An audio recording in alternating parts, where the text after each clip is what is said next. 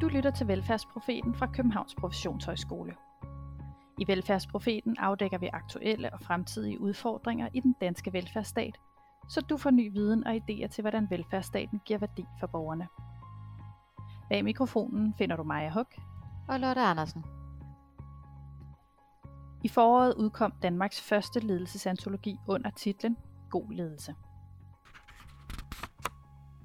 God ledelse, det er jo en antologi, som netop øh, handler om god ledelse, altså spørgsmål omkring, øh, hvad er ledelse, hvad er god ledelse? Er det noget, vi overhovedet kan koncept, øh, konceptualisere? Er det noget, vi overhovedet kan diskutere? Og hvis vi kan, øh, hvordan kan vi så gøre det? Så det er en bog, der sådan har ideale at øh, tage fat på, øh, på fænomenet eller begrebet god ledelse. Øh, for vi ved jo, at der findes ikke forskningsmæssigt belæg for at kunne komme med en entydig, universel beskrivelse af, hvad ledelse er. Og jeg husker også, at øh, Hildebrandt har på et tidspunkt sagt, at øh, jeg kan ikke rigtig sige, hvad, hvad ledelse er, selv efter at have arbejdet med fænomenet i, i så mange år. Det kan han jo nok selv sige mere om. Men det, det betyder jo, at vi har ikke en, en klar definition af, hvad ledelse øh, er.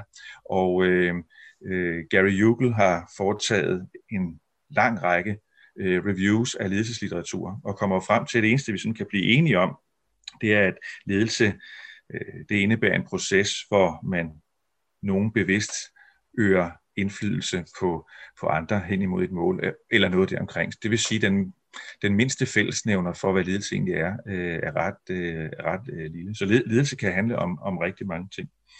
Øh, han peger også på, at ledelse kan forbindes med kultur og magt og autoritet osv., så, videre. så det er et meget øh, vanskeligt begreb at forholde sig til. Det er ligesom glat sæbe, når man prøver at fange det, så slipper det væk for en. I anledning af denne bogudgivelse afholdt Københavns Professionshøjskole et webinar om, hvad der kendetegner god ledelse. Velkommen til Københavns Professionshøjskoles webinar om god ledelse. Der har været rigtig stor interesse for dagens webinar, og det glæder os jo, at der er så mange, der deler vores interesse for god ledelse. Jeg hedder Lotte Andersen, og jeg skal være jeres vært i dag. Når jeg ikke er vært her, så er jeg vært på Københavns Professionshøjskoles øh, podcast Velfærdsprofeten, hvor vi behandler forskellige... I denne her podcast præsenterer vi højdepunkter fra webinaret, hvor du som lytter kan blive klogere på, hvordan man forvalter lederskab i en globaliseret postheroisk tidsalder. Den offentlige sektor står over for en række ledelsesmæssige udfordringer. Velfærdssektoren er presset på ressourcer, og samtidig har både borgere og medarbejdere stigende forventninger om inddragelse og medindflydelse.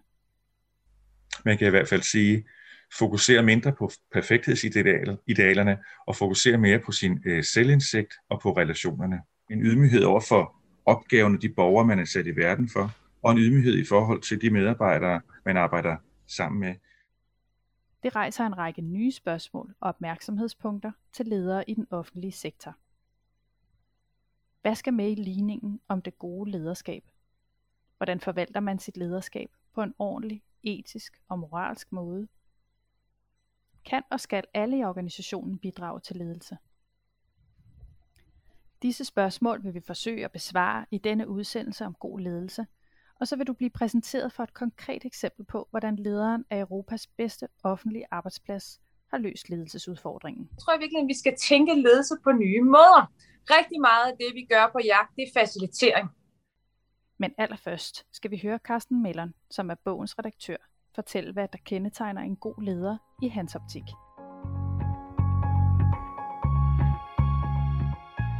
Jamen, jeg synes, at der er et fælles resonemang i bogen, og det er i virkeligheden en, en ydmyghed over for øh, natur, altså bæredygtighedsperspektiv, en ydmyghed over for opgaverne, de borgere, man er sat i verden for, og en ydmyghed i forhold til de medarbejdere, man arbejder sammen med. Vi har sagt farvel til den postheroiske øh, leder, og vi går imod en, en ledelsestænkning, som også knytter an til en form for ydmyghed. Og derfor så tror jeg, at ydmyghed er jo et modbegreb til selvtilstrækkelighed og ydmyghed øh, bærer en masse øh, positive øh, ledelsesaspekter, som jeg tror, vi kan komme til at arbejde øh, mere på. En selvindsigt i forhold til, hvad, hvorledes ens gøren og laden påvirker øh, omgivelserne på den tæt på og i, i det store øh, globale perspektiv. Altså mit eget bidrag øh, handler om god nok ledelse som ideal. Det, det, det er titlen på, på kapitlet. Øh, det jeg er optaget af, det er jo sådan et organisationspsykologisk øh, perspektiv. God nok øh, ledelse, som jo i virkeligheden er en, øh, et modmagtsperspektiv, et perspektiv, hvor vi prøver at udfordre hele forestillingen om, at ledelse det er nødvendigt. Øh, ledelse er en moralsk nødvendighed, som, øh, som øh, noget forskning øh, peger på, at ledelse tales op øh, til noget, det måske egentlig ikke øh, er. Der findes jo også rigtig meget dårlig ledelse, destruktiv ledelse. Nogle skriver om the toxic triangle, hvordan Øh, destruktiv ledelse eller destruktiv ledere, øh, følgere, der følger dem af frygt, eller følger dem, fordi de deler øh, deres perspektiver, og, og så en, et, et, et, et, et miljø eller en kultur, der også er præget i, i hvad man kunne kalde en negativ retning, at de tre elementer spiller, spiller også øh, uheldigt øh, sammen. Men, og noget af det, jeg peger på, det er måske, at skulle vi, skulle vi ikke tage og, og skyde myten om den perfekte leder øh, ned? Men hvad sker der, hvis man ikke opgiver tanken om den perfekte leder? der finder, finder sådan øh, noget sted, som nogen kalder the cruel optimism. Jeg synes, det er et meget interessant øh, begreb, det her med, at vi, vi stræber efter noget, men vi kan faktisk aldrig opnå det. Og, og hvis vi så begynder at konstatere, at vi ikke kan opnå det, så er det for, øh, så er det for, for ubehageligt. Så vi jo vil hellere fortrænge, fortrænge det, og så haster vi stadig videre efter, ligesom at løbe efter et tog, man ikke, kan, man ikke rigtig kan, kan nå, men man løber alligevel.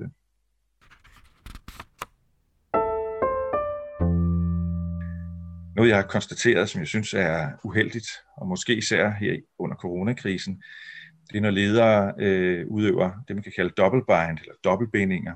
At man på den ene side siger til medarbejderne, nu skal I øh, passe på jer selv, øh, øh, drage omsorg for jer selv, pas nu på.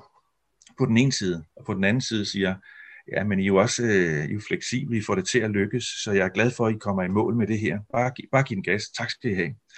Altså vi har de her modsætningsfyldte øh, forventninger og krav til hinanden. Det er lederne udsat for, og det er medarbejderne udsat for. Så er det måske vigtigt at tage et ansvar og måske også begrænse kravene til noget, der er godt nok. Altså det reelle, altså hvad er det egentlig, der er vigtigt her, når vi fokuserer på, det kan være kerneopgaven, altså den særlige kerneydelse, øh, der skal øh, leveres. Så er der lederne selv. Lederne selv bliver jo udsat, er jo en, er en udsat race, kunne man sige.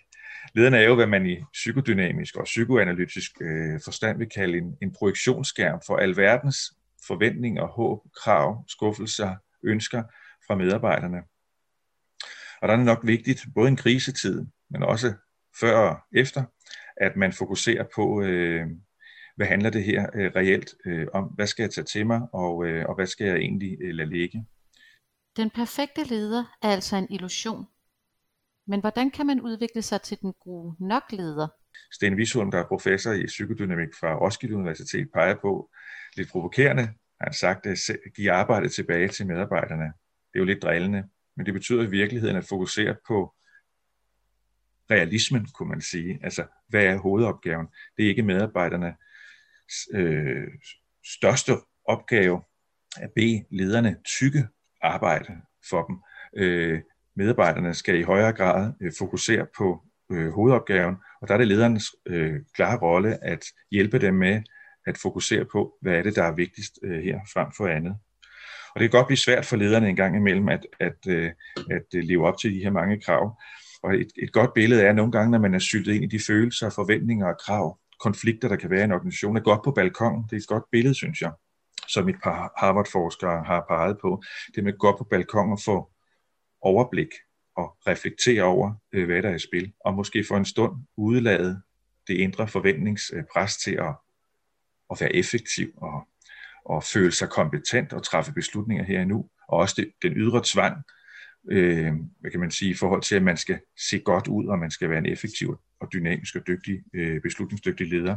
Men holde igen, der er et begreb, der hedder negativ formåen, øh, som jo egentlig dækker det meget godt, at man holder sine evner lidt tilbage i forhold til at se, om der kunne være nogle andre muligheder, der dukkede op.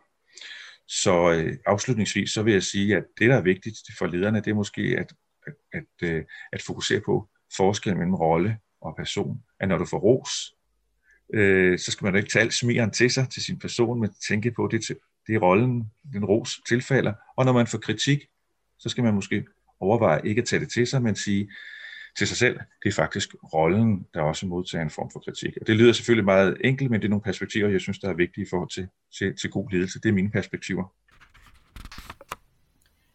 Vi har spurgt en af bogens bidragsydere, professor Kurt Claudi Clausen, om hvad vi skal med endnu en bog om ledelse. Altså alle ledelsesbøger beskæftiger sig jo mere eller mindre direkte, men det vil også sige indirekte med, hvad det er, der er god ledelse. Alligevel så er der jo grund til at få samlet op øh, på, hvad det er, forskellige folk, folk, der har arbejdet intensivt med det her, mener, der er god ledelse, og få skabt klarhed over, hvad det er. For der er en stor efterspørgsel i tiden, og måske også en usikkerhed. Øh, og der må vi jo så leve med det paradoks, nemlig altså, at vi, vi lever i en postheroisk øh, tidsalder, hvor vi ikke tror, at der er supermænd og superkvinder, øh, men hvor vi alligevel må, må, må forsøge på at acceptere, at de har fået et ledelsesansvar, og derfor har behov for at få nogle pejlemærker i forhold til, hvordan det er, de skal øh, agere.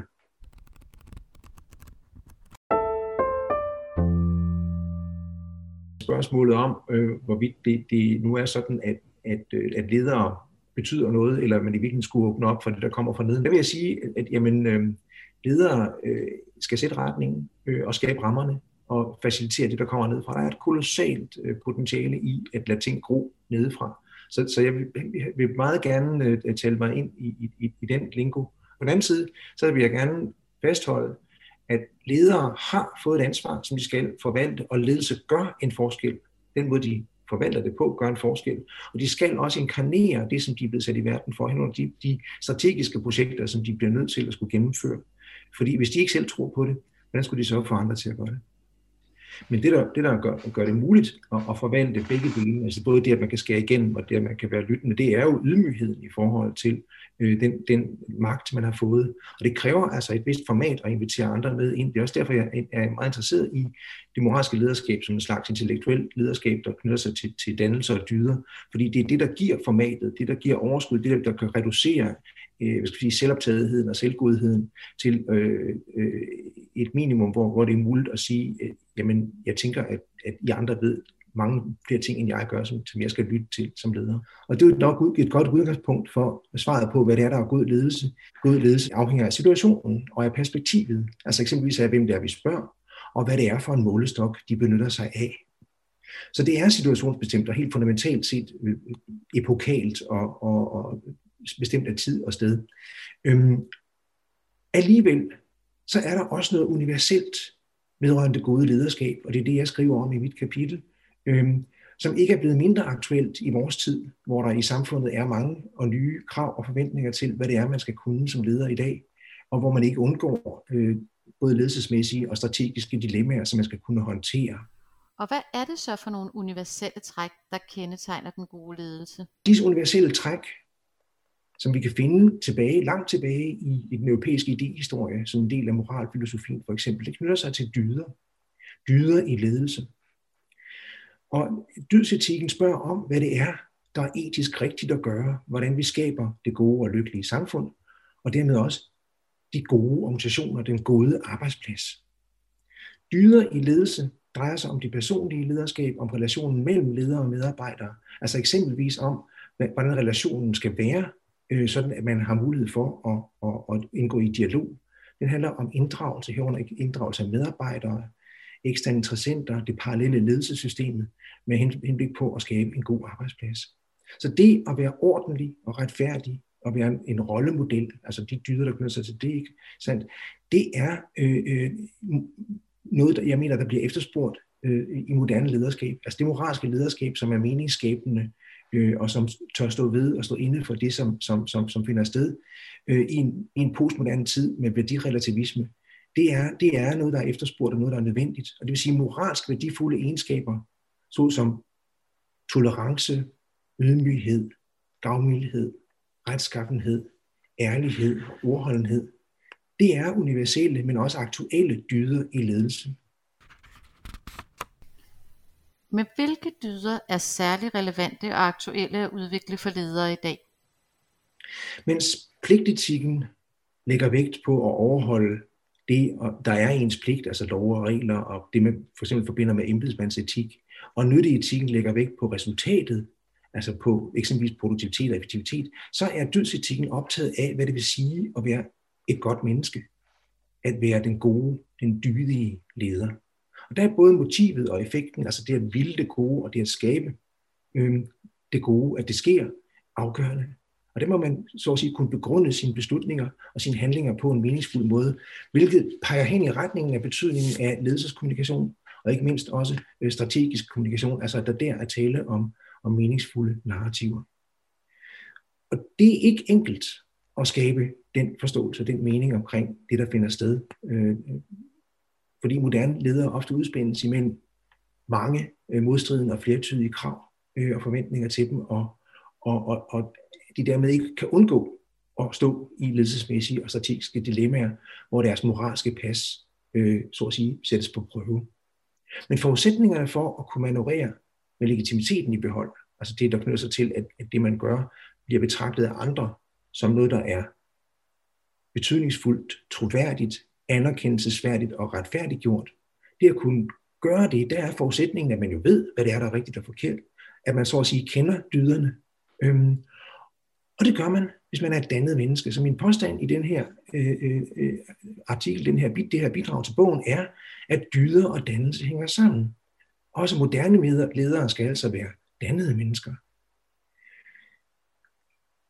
Det jeg her argumenterer for, er, at vi har nogle indsigter, som simpelthen stammer fra en humanistisk indfaldsvinkel til lederskabet. Indsigter, der ligger vægten et helt andet sted, end det vi ser typisk i den moderne naturvidenskabeligt orienterede ledelsestænkning, den meget sådan telleristisk orienterede ledelsestænkning, som hylder forestillinger om, at vi skal lave en videnskabelig organisering af arbejdet, og så gar tale om datadrevet og evidensbaseret ledelse.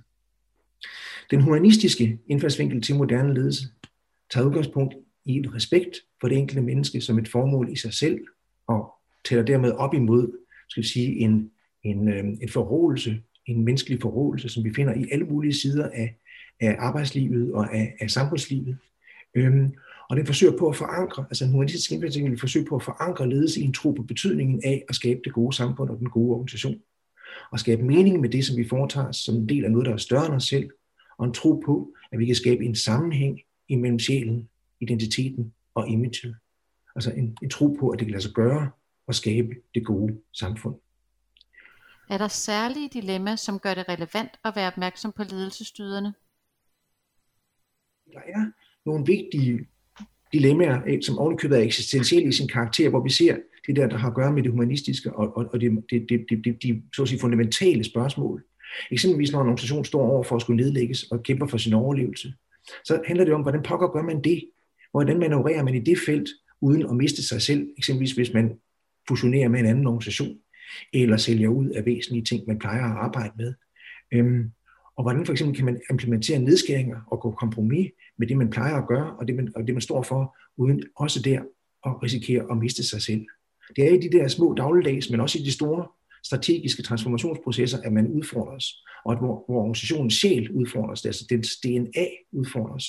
Og sådan noget, det vækker ofte meget store følelser hos medarbejderne. Og det er sådan nogle, jeg tænker, at vi bedre får, får øje på ved at anlægge et, et, et følsomt, et humanistisk perspektiv på det, der foregår i organisationer.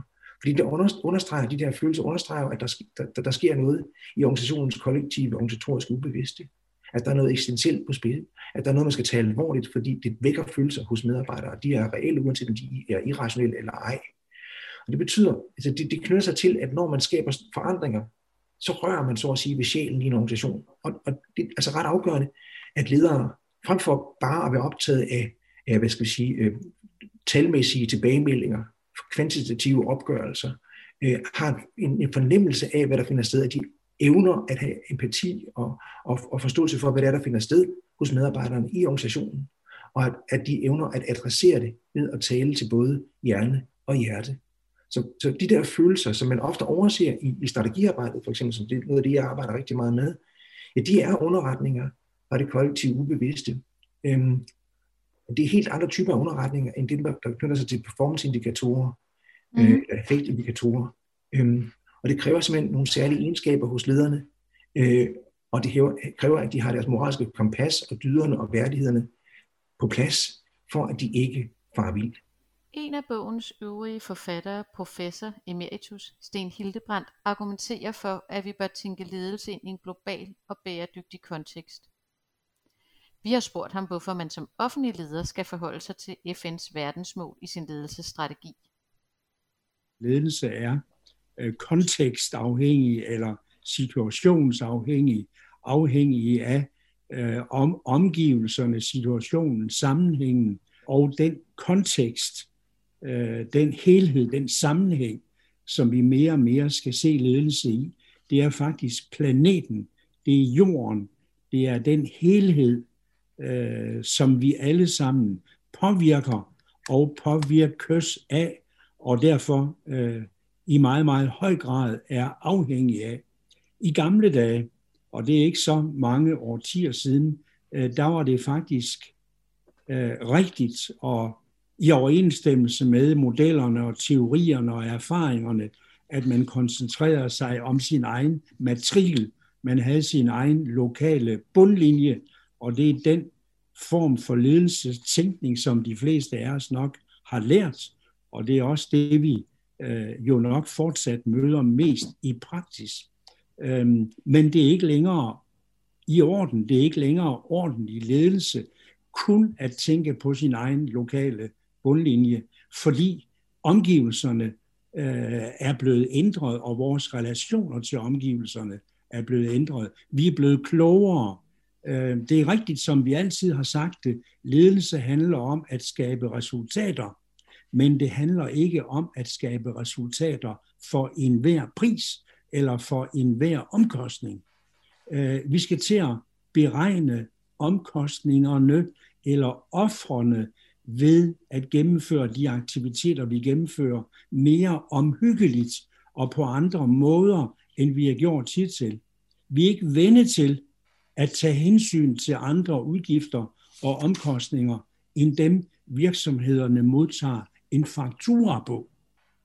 Og det giver en række forkerte konklusioner og beslutninger. Og det er måske min vigtigste påstand, mange af de beslutninger, der træffes i millioner og millioner af virksomheder verden over, de er forkerte, fordi de baseres på forkerte kalkyler, forkerte beregninger. Virksomhedernes indvirkning på naturen, på mennesker, på atmosfæren, på biosfæren, på klimaet, på havene, forureningen, medregner vi ikke i de traditionelle kalkyler og regnskaber. Fordi vores tænkning er, det kommer ikke virksomhederne ved. Vi kalder det eksternaliteter. Det er ting, der er eksterne for den enkelte virksomhed. Hvad det naturligvis ikke bør være, fordi realiteten er, at det er noget, virksomhederne har en indflydelse på. Og det er jo derfor ret fantastisk. Og i dag vel i virkeligheden uforståeligt, øh, at det er sådan, vi praktiserer det, og det er sådan, vi har lært det, og det er lovligt, at vi betragter en række konsekvenser af vores aktiviteter som eksterne, og det vil sige noget, vi ikke tager hensyn til. Det siger sig selv, at sådan kan vi ikke fortsætte. Det går naturligvis ikke, at vi opfører os på den måde, det er umuligt, og det kan vi se mere og mere klart og tydeligt. Vi kan ikke tåle det.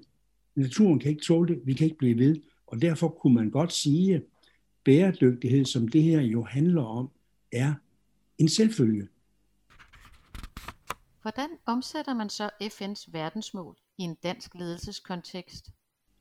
De nøgleord, jeg her taler om, det er natur, og det er mennesker, og det ord, der sammenfatter det. Øh, det er ordet bæredygtighed, det er ordet sustainability, og det betyder jo, hvis vi skal sige det meget simpelt, vi må kun gøre noget, der er bæredygtigt, og det vil i praksis et langt stykke af vejen sige, vi må kun gøre noget, som vi kan blive ved med, og blive ved med at gøre igen og igen, uden at vi påfører naturen og mennesker smerte og skade. Man kan sige, ja selvfølgelig, hvad ellers? Men det er jo ikke den måde, vi agerer på i dagens typiske virksomhed i Danmark, USA, Rusland, Holland. Vi agerer anderledes, og det har voldsomme konsekvenser. Og det har primært voldsomme negative konsekvenser.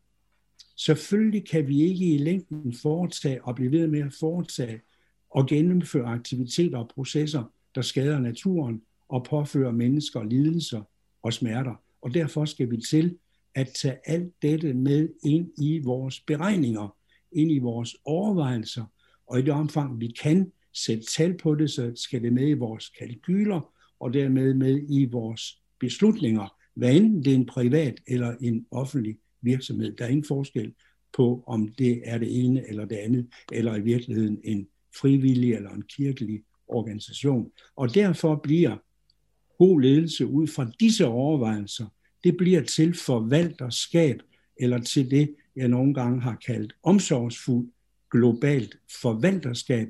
Og forvaltning har jo noget at gøre med, at vi skal passe på øh, kloden, vi skal passe på naturen, vi skal passe på det, vi alle sammen er 100% afhængige af. Vi skal også passe på os selv og andre mennesker, hvad enten det er i virksomheden eller uden for virksomheden. Og det er så det, der til syvende og sidst fører frem til, eller i øjeblikket i disse år fører frem til øh, de 17 såkaldte bæredygtigheds- eller verdensmål, altså de 17 mål, som FN's generalforsamling vedtog i 2015, og som efter min opfattelse er det vigtigste ledelseskompas, som vi lige nu besidder og kan benytte, og som flere og flere, og igen må jeg sige, både private og offentlige virksomheder faktisk benytter.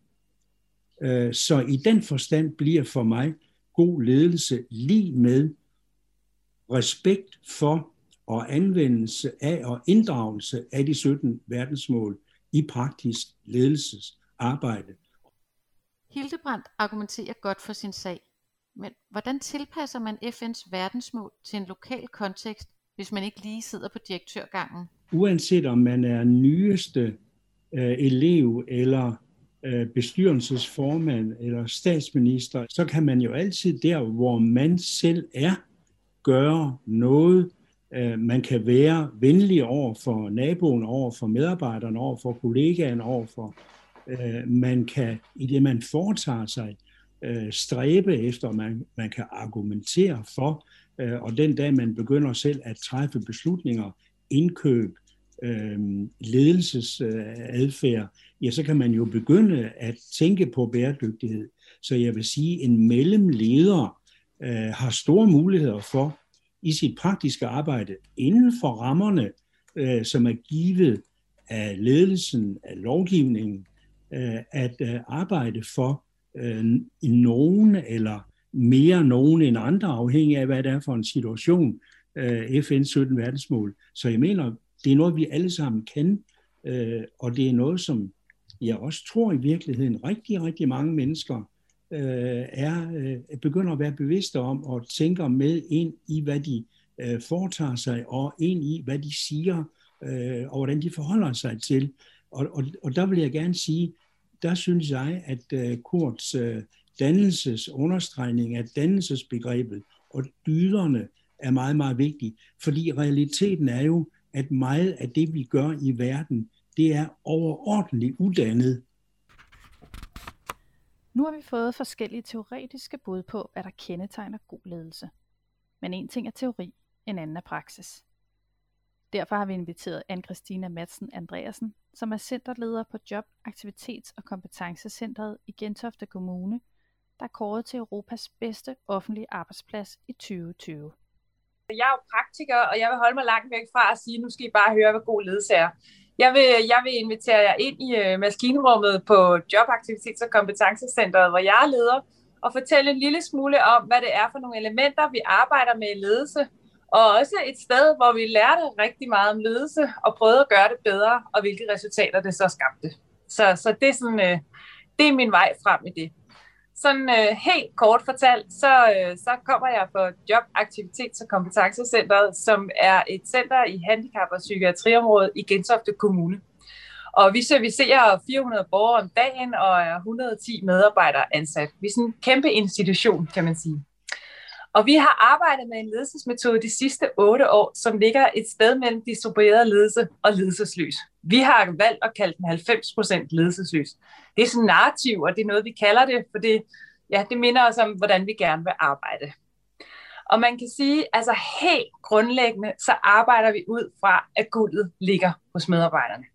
Man kan sige, at hver eneste morgen, når jeg står op og svinger benene ud over sengekanten, så handler det om at skabe de fedeste rammer overhovedet, sådan så medarbejderne kan lykkes i mødet med borgerne. Det er virkelig det, jeg er allermest optaget af. I vores ledelsestænkning har vi sådan tre ting, der sådan går igen. Det ene er, at vi arbejder ud fra en grundlæggende tro på, at medarbejderne sidder med guldet. Det vil sige, deres innovationskraft og deres passion og deres idéer, det møbelsnikkeren kommer i tanke om, når han går ned på værkstedet med borgere med særlige behov, det er der, det hele ligger.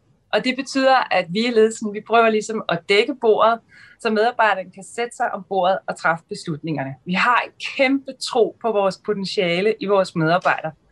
Det, det andet element, vi arbejder ud fra, det er håb. Det er sindssygt vigtigt at sige, at vores håb på borgernes vegne, og i øvrigt også på vores egne vegne, rækker langt, langt ud over sikker drift og balanceret økonomi. Vi har sådan en helt grundlæggende tro på, at mennesket kan udvikle sig. Potentialet til at kunne noget nyt, også hos os selv i øvrigt, det er enormt. Og det er rigtig, rigtig vigtigt for mig, at hele organisationen kan mærke, at jeg har et kæmpe håb på vores vegne. Vi skal da være verdens bedste jobaktivitets- og kompetencecenter og skabe de fedeste rammer overhovedet muligt for borgerne. Det sidste element, vi arbejder med, det er mod. Mod i ledelse. Og det starter her. Mod til at slippe magten og kontrollen. Mod til at vise tillid, også når det er svært. Og det har været sådan en øvelse, vi hele tiden minder os om i ledergruppen. Hvordan omsætter Anne-Christina og hendes ledelseskolleger så de tre ledelsesprincipper i den daglige ledelsespraksis? Rigtig meget af det, vi gør på jagt, det er facilitering. Det vil for eksempel sige, at medarbejderne skulle lave et nyt organisationsdiagram til jagt, altså 21 teams, 8 matrikler og bla bla, så har vi jo en kæmpe faciliteringsopgave og sikre sig, at det bliver en god og gennemarbejdet proces, hvor alle kommer til ord, og gruppen bliver enige og interview og survey. Det er ikke, hvad synes I selv, ledelse? Det er ikke, hvad, nu skal I lave et nyt organisationsdiagram, hvad synes I selv?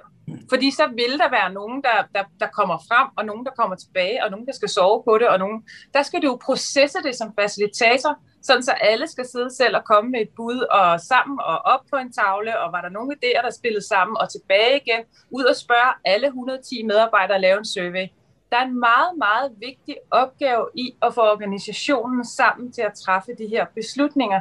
Hvad synes I selv, ledelse, er mit skrækscenarie? Fordi så opstår der et andet hierarki og et andet magtdomæne, som måske ovenikøbet er ufrivilligt, både for den ene og den anden. Så en meget, meget stærk faciliteringsopgave, også i et politisk ledet organisation, når der kommer en ny ting, for eksempel en ny lovgivning så skal vi jo igen dække bordet, skal vi sætte os ned og sige, det er de her kort, der er på bordet, hvad gør vi så? Så jeg ser, altså 90% af tiden er vi facilitator, så er vi kulturambassadør. Det vil altså sige, det er vilkårsrum, som vi forventer af hinanden i forhold til kultur. Så det er jo ledelsen, der holder korrigerende samtaler, tjenestlige samtaler og afskeder. Altså, så der er masser og masser at gøre. Det er bare en anderledes rolle i forhold til sådan meget klassisk ledelse i hvert fald.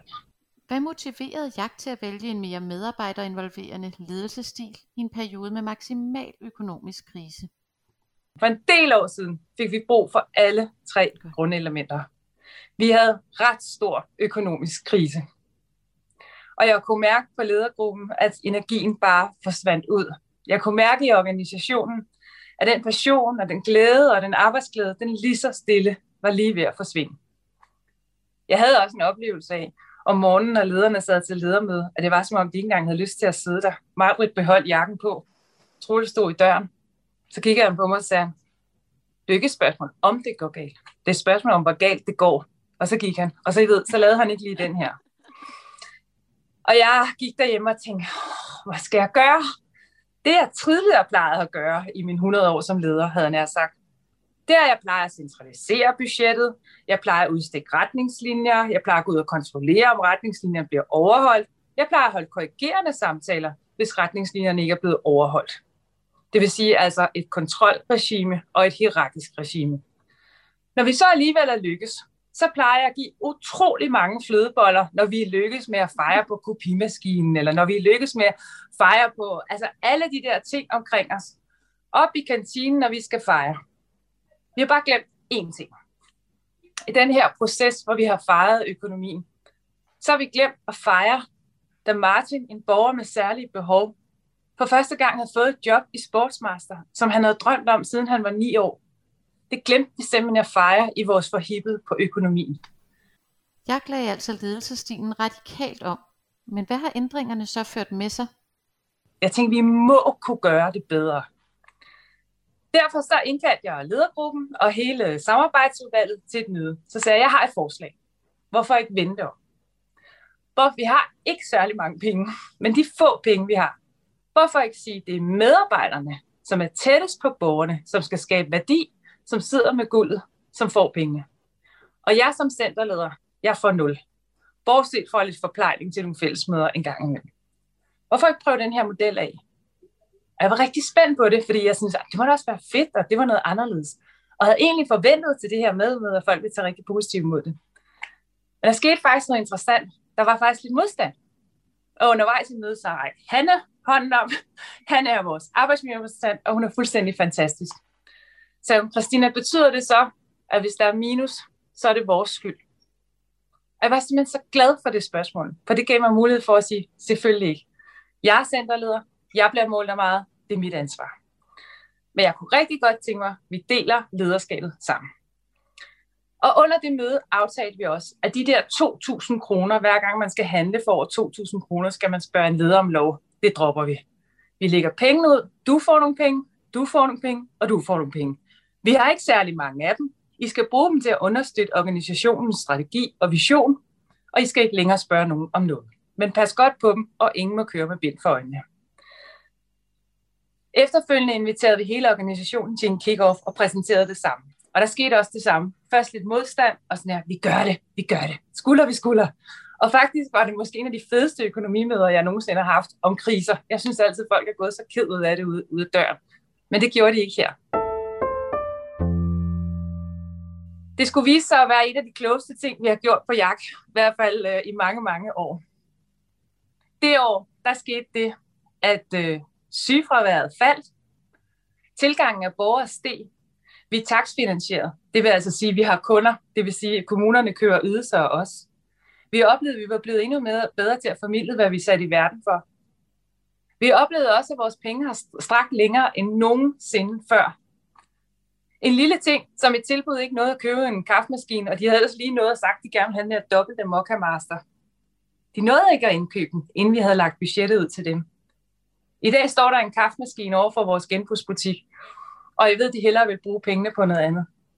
Jeg ved også, at de kunne lave bedre pædagogik, for de kunne lægge pengene på bordet og sige, at vi har kun de her ganske få midler. Hvad synes I, borgere, vi skal bruge dem til i år? Og på den måde kunne vi bare se, at der kom færre biler på værkstedet, for vi fikset det selv i det omfang, det var muligt, osv. videre. Det gik faktisk så godt, så i slutningen af året, så var det lykkedes os at vende vores økonomiske underskud til et lille bitte overskud. Og det betød, at vi indkaldte alle fra JAK til et møde og sagde, vi deler selvfølgelig mod modgang og medgang, så nu skal I medarbejdere beslutte, hvad I skal bruge pengene på. Og i dag ved jeg, at i morges, der kørte Camilla rundt på vores øh, Christiania-cykel rundt om søerne med nogle af vores borgere med vind i håret, for vi valgte at investere i en Christiania-cykel, en eldrevet. Vi valgte også at opgradere vores træningslokal, hvor vores borgere træner hver eneste dag. Så valgte vi at lave et rigtig fedt bålsted, som vi bruger til fælles træde for vores borgere. Den stolthed og den glæde, da vi skulder ved skulder fik vores budget i hus og gjorde det med fælles lederskab. Nedlagde, hierarki, ned, nedlag hierarkiet, nedlagde kontrollen, nedlagde magtregimet. Der skete alt muligt fedt. Det tror jeg, det er cirka seks år siden, vi startede med den her, da vi havde det her økonomiske til. Og lige siden har vi udviklet den her ledelsesmetode. Og det betyder i dag, at på jagt er det medarbejderne, der ansætter deres egne kollegaer, uden vi bruger ledelsesretten. Det er medarbejderne, der forhandler deres egen løn. Ledelsens opgave er at facilitere rammen, men de forhandler deres egen løn, når vi har tilbageløbsmidler. Det er medarbejderne, der laver organisationens strategi. Alt indholdet i organisationen er lavet af medarbejderne.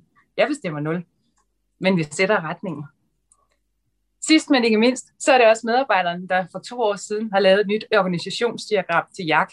Der var kun én regel. Man måtte ikke fyre ledelsen. Det var de meget søde. Det gjorde de heller ikke. Den her metode er at nedbryde hierarkiet dele lederskabet, og sidst men ikke mindst gå væk fra magten.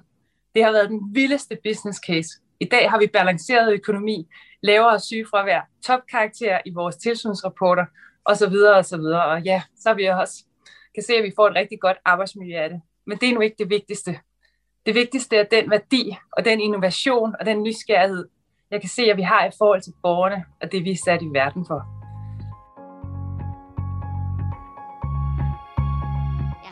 tusind tak for de mange inspirerende oplæg. Det har været meget inspirerende, og jeg kan også øh, se i chatten, at mange andre er blevet inspireret. Jeg skal også huske at sige tak. Lotte, det var jo faktisk dig, der faciliterede det her webinar med mm. de her kloge hoveder, øh, så det var jo heldigt for dig og for dem. ja. Men hvad, hvad blev du optaget af under jeres øh, samtale? Og jeg synes, der var simpelthen så mange spændende pointer, så jeg synes, at øh, bagefter så kørte tankerne bare i hovedet på mig. Man kan sige, at jeg repræsenterer jo medarbejdersiden, så jeg blev ret optaget af at vide, hvad det her, de her nye toner inden for ledelse kommer til at betyde for os som medarbejdere.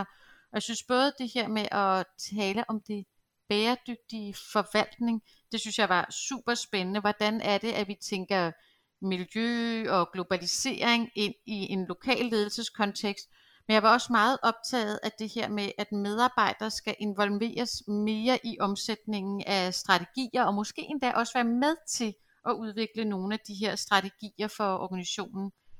Men hvad med dig, Maja? Du har jo siddet som leder, og du sidder stadig meget tættere på ledelsen, end jeg gør. Var der noget, du synes, der var spændende, da du hørte det igennem? Jamen, jeg synes, det var super spændende at høre, øh, især de perspektiver omkring, hvordan kan vi finde ind til det her med god nok ledelse, i stedet for at, at, at have en eller anden utopi om at skulle være den perfekte leder. Det tror jeg i hvert fald var nogle krav, jeg underlagde mig selv, dengang jeg sad med det overhovedet ikke kunne leve op til, og det kan de færreste jo, må man sige. Altså jeg synes på en måde, det er et meget sympatisk perspektiv, og jeg synes også, altså det på en eller anden måde vækker genklang til den podcast, vi havde omkring samtalepraksis med børn og unge, hvor en vigtig pointe jo var, at for børnene og de unge er det allervigtigste, at de kan mærke dig som et autentisk menneske i samtalen. Og det er der noget af her også. Altså, hvordan kan man bedre træde ind i ledelsesrollen som et autentisk menneske med de øh, shortcomings, man jo også har så. Ja, og jeg synes det her med autentisk, det er, det er et godt udtryk, for man diskuterer jo tit det her med, hvornår er man personlig, og hvornår er man privat. Men autentisk er ligesom en ny måde at tale om det på og som jeg også på en eller anden måde synes kobler sig til det, Kurt Claudia Clausen talte om med dyder, som ligesom løfter fra ens øh, umiddelbare handlinger til nogle ideale, eller idealer, man så spejler sig op imod. Det er det her, der har værdi for mig som, som menneske, som leder eller som velfærdsprofessionel. Ja, der var det faktisk også virkelig et scoop, synes jeg, I fik anne Christina ind til at vise, hvordan kan det rent faktisk gøres, fordi det tror jeg ellers godt er noget, altså man vil kunne sidde og tænke, puh, der er lang vej igen, ikke? Altså der skal man virkelig der, altså, revolutionere sin praksis for at komme derhen, og der viste hun jo vejen, og viste, hvordan de havde gjort det, og det rent faktisk godt kunne lade sig gøre, hvad for nogle rigtig flotte resultater, de har fået ud af det. Ja, og også hvad for nogle udfordringer hun havde oplevet, både hos ledelsen, men også hos medarbejderne, som havde været bekymret for, hov, hov, betyder det så, at vi også bliver ansvarlige for noget, eller hvad handler det om, den her delte ledelse? Og vi har jo faktisk interviewet anne Christina før, øh, netop fordi hun har gjort nogle ret øh, interessante erfaringer. Så øh, hvis jeg har lyst til at høre den podcast, så gå ind på din favoritpodcastafspiller, find øh, Velfærdsprofeten, så kommer alle vores gamle episoder, der er også den om samtalepraksis. Du kan også abonnere, så får du automatisk besked, når der kommer nye episoder.